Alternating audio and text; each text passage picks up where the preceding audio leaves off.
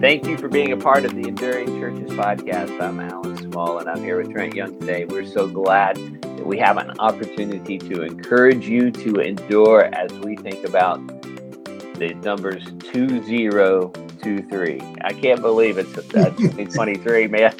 It's just like, wow, we're getting older and older and older. You know, when I was a kid, Trent, grew up in church and all that kind of stuff. And I remember we watched all these series about Revelation one time, and probably didn't really have a positive influence on me as a kid. But I remember thinking, you know, I'm sure Jesus is going to come before 2020. Well, we're in 2023. We don't know when he's coming. We know he's coming. We don't know when. Yeah. So we've got work to do. So I guess we're here to help people do that work today. Yeah, Alan, I remember that the book 1984 was out, and we thought the world was going to end in 1984. So, gosh, we're getting all kinds of gravy time here. This is great. That's what happened. That's what happens when we get older. You know, I know some people thought the same when the Saints won the Super Bowl. So. Anyway, you know, we love talking about the new year. You and I are both people who are, I would call us high visionaries.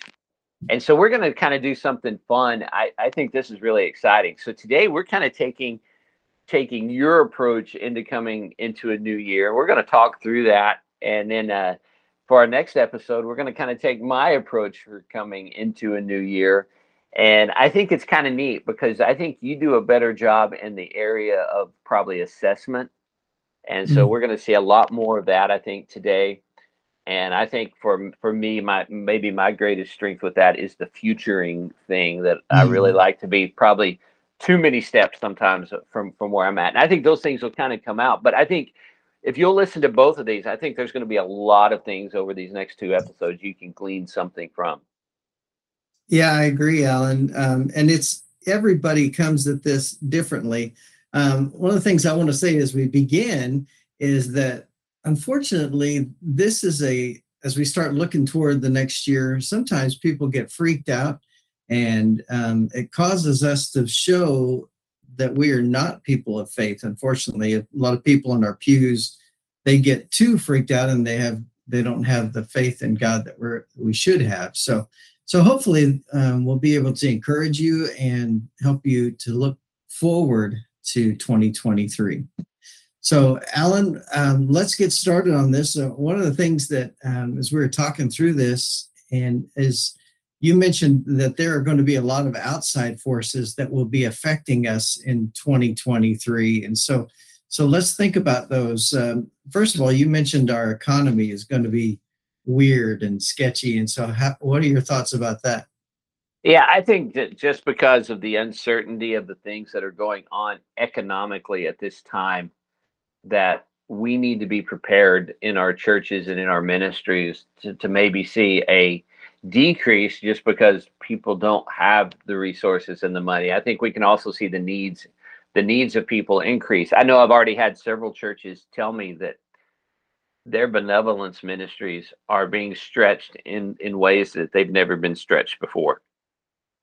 I think we're going to see that continue. I think people with needs, those needs are going to escalate because the gap between what they need and what they have is just going to continue to grow. I mean, the inflation over this past year has been, unbelievable. I know people are paying almost $6 for a dozen eggs in some places. It's just wow, just crazy. So I think we're going to see that.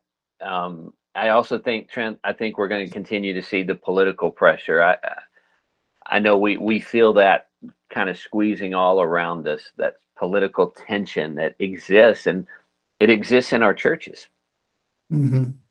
Yeah, and both of these, I tend to be an optimist, and so I want to encourage people to say, okay, yes, there are some problems, but they present opportunities.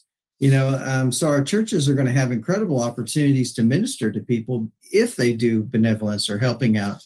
I know it's going to stretch us all, and we're going to have to really test our faith, but if we are willing to take those steps to reach out to people who are not in our church, God's going to open up some doors for us to share about Jesus in incredibly new ways. And so I'm kind of excited about that. And even the political pressures, if the church will stand for Jesus instead of trying to pick which party to please, then I think we'll be way better off. Let's not be a political machine. Let's not be a political party. Let's be a Jesus group. Yeah. And so yeah, I love that. You know, I was preaching through Isaiah 9:6 on Sunday, and I was just thinking about that phrase, and the government will rest on his shoulders. And, you know, the idea of shoulders being the place where you carry the burden. Let him carry the governmental burden. Oh, yeah. Because you know, all of our attempts to carry that burden are always going to fall short. But when we allow him to carry the burden, he can handle it. He has the shoulders big enough to carry that burden. So let him carry that burden. But I think the challenge, Trent, and I think this is one of the places where the church has to avoid that angry mindset, is that growing secularism in our culture. It's not turning back. We're not seeing this push toward greater morality. We're seeing more of that free-for-all spirit that pulls people away from God. And we have to avoid that kind of getting angry at the growing secularism in our culture. Yeah. And again, I think this presents a great opportunity because people are tired as well. They're tired of the angry culture that they see themselves living in. And they're tired of all that, how that affects their family and their kids. And so if we can present peace, which is supposed to be one of the things that really draws people to Jesus Christ, man, talk about a great opportunity for us to be able to speak into people's lives, to say, hey, there's a different way. You know, we don't have to be angry all the time. We don't have to be angry at political parties. We don't have to be angry at each other. There is a peace that you can have that passes understanding. Plays back into Isaiah 9:6, that he is the person. Exactly. Yeah. That's fantastic, Trent. So those are just some things we want you to be mindful of. Those are things that I can feel pretty confident about going into 2023 as far as where kind of our culture is headed. But let's talk about your steps. So you've given us 6 things today, Trent. I love these because these are questions to kind of evaluative type questions. So let's look at these today. So you said let's evaluate, you know, the past year. And what are you thinking about when you think about evaluating the past year? Well, I think this is a natural thing for people to do, and even in churches, because people are already doing this at the beginning of a new year. You know, get ready for the onslaught of diet and gym commercials, because everybody's going to be like, hey, I didn't do well health-wise last year.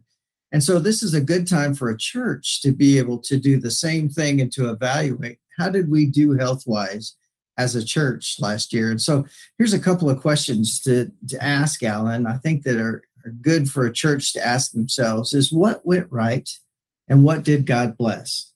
Unfortunately, a lot of times people ask the what went wrong, but let's look at the positive. Again, I'm an optimist by nature, and so I'm going to ask, and I did ask my churches, what went right and what things did God bless in the past year?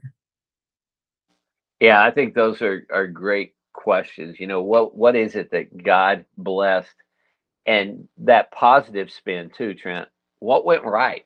I think we spend, we're going to have the other question, but we need to spend some time asking ourselves, what are some of the things that went right this past year? I tend by nature to drift off into the pessimistic side. And so there are times I've gone into, well, nothing went right. And that's just not true. You know, so I think we need to really sit down and say, what are some things that went well? What are some things that when we did them was a good thing? You know, I remember we did a summer movies night kind of during COVID where people could spread out and come and be together. And that actually turned out really well. People enjoyed that. We saw someone come to faith as a result of that ministry. And, you know, I remember sitting at the end of that year, you know, that was something that actually was surprisingly better than I expected it to be. and right. was grateful for that. So I think it's about finding those things that work and mm-hmm. really celebrating the things that went right. Yeah, and I'm glad you used the word celebrate, because that was my whole point of doing that is, hey, as a church family, as followers of Jesus Christ, we should be really good partiers, you know? Unfortunately, we're known as those people that are always mad. And so I think we should find those things to celebrate, you know, because our God is good, you know? And so that's the positive side. You do have to look at and be honest that there are some frustrating things, right, in the past year. And so you need to be able to write. And as I'm thinking about this process the whole way through, I'm thinking about, hey, let's get a big marker board or big marker sheets and stick on the wall, and let's talk through and answer these and put our answers on the wall. So what things were frustrating? What was it about them that made them frustrating? There are sometimes that things are very effective, but the way that they happened or something that happened in that time was frustrating. So you kind of got to break those things down too.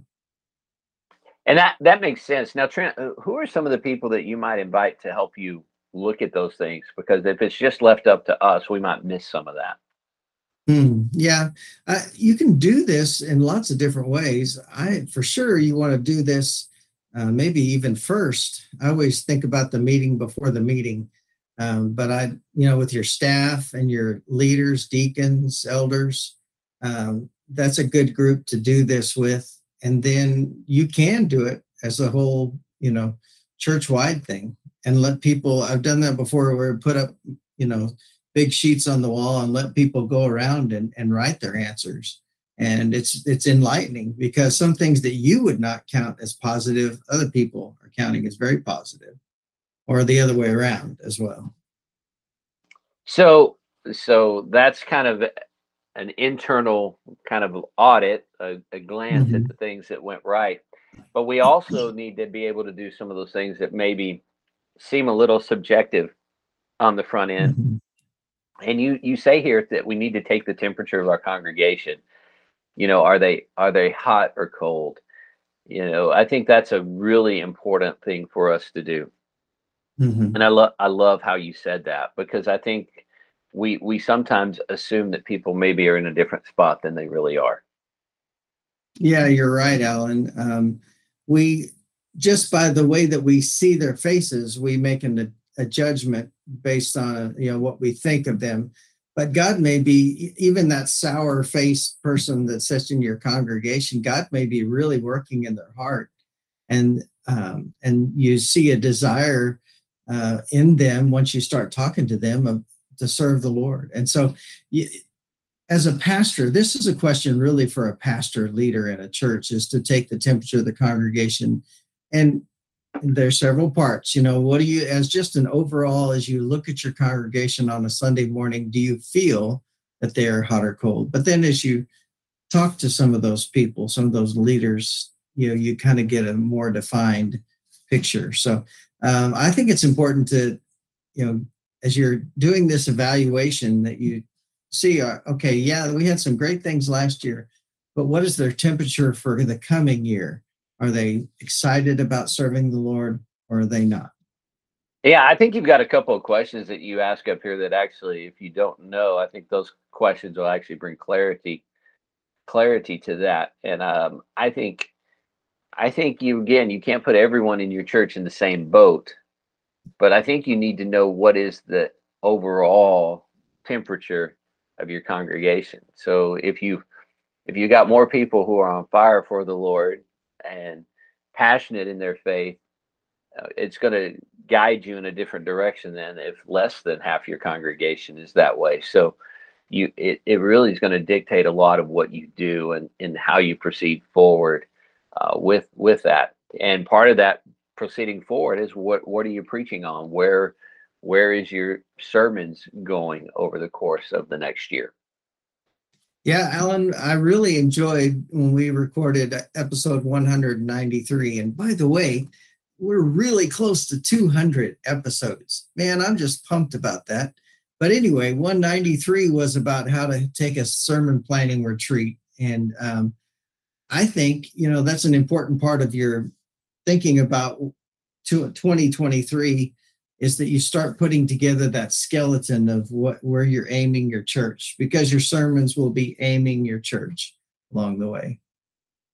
Yeah, when you think about a skeleton, if you went into a classroom, a science classroom or whatever, and you saw the skeleton, you know that for it to make sense, everything's got to be connected in the right spot. And when you're putting your sermons together, that's what you want them to do. You want everything to be in the right spot, and you want it to hit the right mark and people to know why you're going that direction. And I think that's why that's so important. You need a direction, and your speaking and preaching needs a direction, because it's the most visible thing that we do in the life of the church is deliver our weekly messages. So make sure that you have a plan. And yeah, that was a fun episode to record. I can't believe we hadn't done that one yet when we got around to it. Yeah. But I do think that that's a great episode. It's one I'm going to tag and send to some guys on occasion I know who are younger in ministry. Because I didn't do that when I was younger, and I wish I had. I wish I'd started that a whole lot sooner. So yeah, that's the sermon series. Now, what about vision? We're going to talk more about vision in my part, but what would you say about vision here that's so important? Well, I think that sometimes pastors, if they have a vision and they've shared or preached about that in the past, they think, well, everybody knows. But honestly, we need to continue to bring that up. We need to reinforce that in our sermons, especially at the beginning of a new year, because people are expecting that. And there's going to be, hopefully you've got some new people that haven't heard, your sermon about your vision for the church. And so if you do have a vision, then share it again. The beginning of 2023 is an opportune time to share about that. If you don't have a vision, then by golly, you need to be praying and seeking God for his vision for your church. So true. When I was thinking about what you were saying, Trent, it dawned on me. Have you ever been a part of a church that would do a song of the month because it went with a sermon series or something like that? Mm-hmm. And a lot of churches got away from doing that because people, after 4 weeks of singing the same song, would get frustrated singing the same song. But if you were a guest and you came in and you had never heard that song before, it tied in wonderfully and it made sense to you. And before that 4 weeks is over, you knew that song as a church member if you didn't know that song before. Because repetition creates memory, which pulls it to your mind quickly. And that's really what vision is supposed to do. If vision doesn't stick, it's not vision. And so our vision has got to stick to people. And if one of the things I think we do, and I've been guilty of it, is casting the vision and assuming that everyone got it and I'm moving on to the next thing, and realized that I looked back and not everyone had stuck.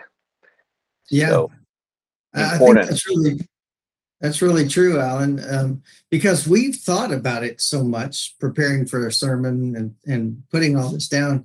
But our folks in our church have not thought about it near as much as we have. And so we do need to reinforce that.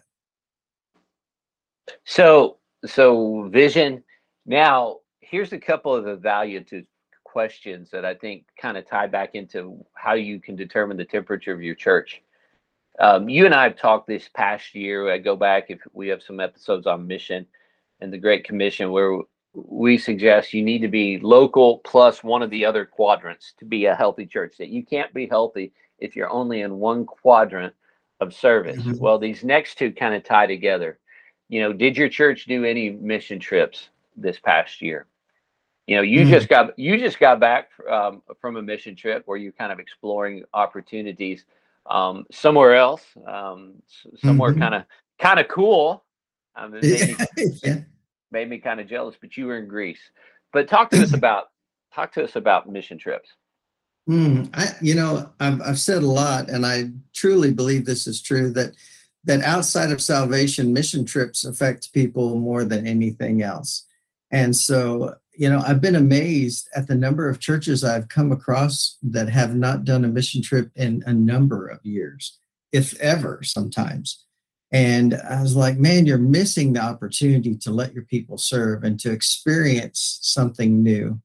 So I think you should ask yourself, have you done any mission trips? And you said local and another quadrant, and that's really true. You need to be doing, multiple types of things. And so have you done something outside of your local area? And if you have, remind your church about those and tell them that you need help planning some more. And if they went, they're going to be on board to help you plan some more. If you have not, then ask your church, hey, are we doing what Jesus commanded us to do? And begin that not only self-evaluation, but church evaluation in that area, because we're called to be on mission. So I think mission trips are big. As Southern Baptists, we sometimes say, well, we're giving to the cooperative program and therefore we're doing that. And that is great, but participation matters. And participating not only financially, but with your personal involvement is a life-changing event. And I would encourage every church to consider how you can get involved in two quadrants of ministry somewhere. It doesn't have to be international. It could be with your state. We've got a lot of ministries all across our nation that need help, that need volunteers, that need service. We also have, opportunities regionally, that may matter in area to area. Here in Texas, I know there's a lot of ministry going on in border areas right now. And there's a special call and a special need to work at the border and serve the least of these there. So it really is about finding those quadrants, but making that determination that sitting on the sideline can't take place, that you've got to get involved with that. Well, and I want to add too, and we got to do a whole episode about this, but mission trips, if you do those will increase your giving to the cooperative program. Those will increase your giving to whatever mission funding you do. If you get people involved in going, giving will automatically come up. I've seen it happen again and again. And so I really want to encourage you to look at this. And there's so many places that can help you. And they've already maybe put together an opportunity, and they'll take care of all the details. You just got to show up. I'm helping a couple of our churches plan some things right now, and there's some great opportunities out there. And I'm glad you mentioned the border, Alan. That's a great, great opportunity, because it's one of those angry places that need the peace of Jesus. Absolutely. So we need to think about what is near to us. And it may not be that ministry where you're at. It may be, but wherever you're at, how can you get involved in mission? And then when you're doing that, you're also thinking about what are we doing locally? And that's the other question. What did we do to serve our own community? If you'd go back and listen to our episode about does missions matter, we said, again, be in two quadrants. One of them should always be your local quadrant. You've got to serve your own community. Healthy churches serve their community. And somewhere else, at least one other quadrant. You can serve all four. If you've got enough people, then by all means, serve all four. But what are you doing to serve locally? That's huge. I think so too, Alan. I mean, because it seems if you always just focus outside of your community, it really comes across as disingenuous, not only to your church family, but to your community. If you're pouring lots of funds to go send a group around the world, but you don't do anything for your local community, they won't trust you, and you really lose the opportunity to bring people into your church that way. So I think it's important that we do a local outreach effort all the time, man. And be creative. We did lots of stuff. We brought in eye doctors to help people that needed glasses. We brought in dentists to be, the church paid for our community to have free dental work for a weekend, and lots of things like that. We You know, we helped our local food pantry. That's an easy one to do. And not only collect canned goods, but go and serve in their ministry. So there's lots of things you can do. Yeah, I think those are great. I know my churches here, I talk to these guys, and you know, they're working with schools, they're working with crisis pregnancy centers, they're working with feeding ministry, they're clothing single moms. I cannot believe just the scope and the broadness of local opportunities. I think that, again, that'd be a great episode, just talking about what our church is doing to serve their own community. It's an unbelievable number of ministries. And I remember, you know, that if we want to touch a life, we first have to lend a hand. I think that was a John Maxwell mm-hmm. kind of quote thing, but it's so true. If you really want to get permission in someone's life, be willing to help them. And I love that. Mm-hmm. Yeah, I read a quote, and I can't remember if we've shared it on here or not, but George Barna had done research that Christians had outpaced the government by a long shot on their giving and helping families. And so this is an area that Christians shine in, man. We should be those people that are out there helping people, and that starts locally, and we do a good job at that. Yeah, so we had 6 things in here, Trent. Evaluate the past year, take the temperature of the congregation, plan a sermon skeleton, ask yourself these questions. Do you have a vision for your church? Did your church do any mission trips in the past year? And did your church do any major efforts to serve the community? So I love those questions, Trent. I think those are fantastic. And I love how you go about preparing for a new year. Well, man, I appreciate you letting us share, and it was a good discussion.